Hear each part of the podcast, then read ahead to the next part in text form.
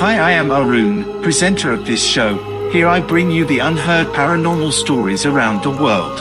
Let's begin to listen your favorite show, Paranormal Exist.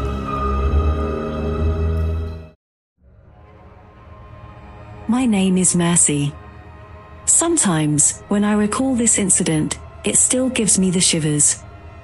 I used to stay with my parents at King George's Avenue, Singapore back in 2003. I was 19 years old. The very first night we moved in, things started to happen. It was my mum who noticed these strange occurrences. On the first night, while everyone was sleeping, she woke up because of the noises in kitchen.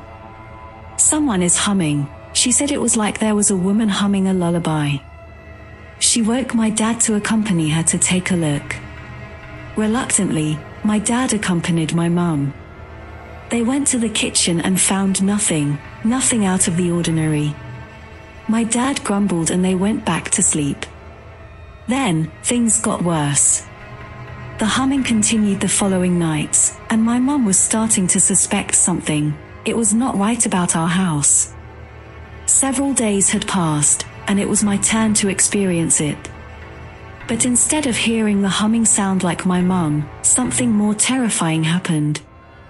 I woke up early night because I needed to answer nature's call urgently.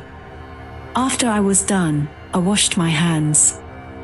When I looked at the mirror, I was shocked to see a reflection of a woman was there behind me. To describe it in detail, she looked like a woman with shoulder length hair and was wearing a white sleeveless dress.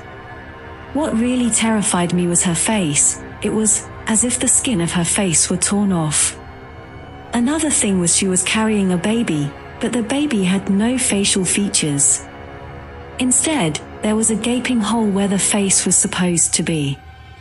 When I turned around, there was nothing there. And when I looked back into the mirror, there was nothing. I told my parents, and my mom was the only who believed me. The next incident happened to my dad. One afternoon at around 3 pm, my dad came home early because he managed to take time off from work. There was nobody in the house. My mum and I went to visit a relative. For the first time, he felt uneasy being in the house all by himself. After taking his shower, my dad took a short nap. Somehow, my dad had overslept, and by the time he woke up, it was already close to 8 pm. The house was in total darkness. When he got up to switch on the lights, he saw the same apparition that I had seen. It was standing near the bedroom door. My dad was frozen with fear. The apparition then disappeared right before his very eyes. He wasted no time and switched on all the lights in the house. After that incident, my parents sought the help from my uncle, who was a pastor, to help cleanse and bless the house. After that, we didn't see or heard from the ghostly apparition again, but there was something that we found out from a neighbor who knew about the real story behind the hauntings that we experienced in our house. According to her, there was a woman who was a single mother that used to stay at our unit several years ago.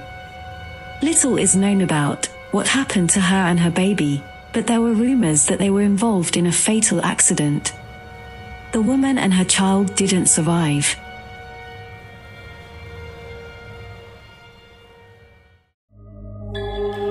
That's all for tonight. Hope you liked this story. If you do, share with your friends. Want to thank me? Buy me a coffee slash madrasee.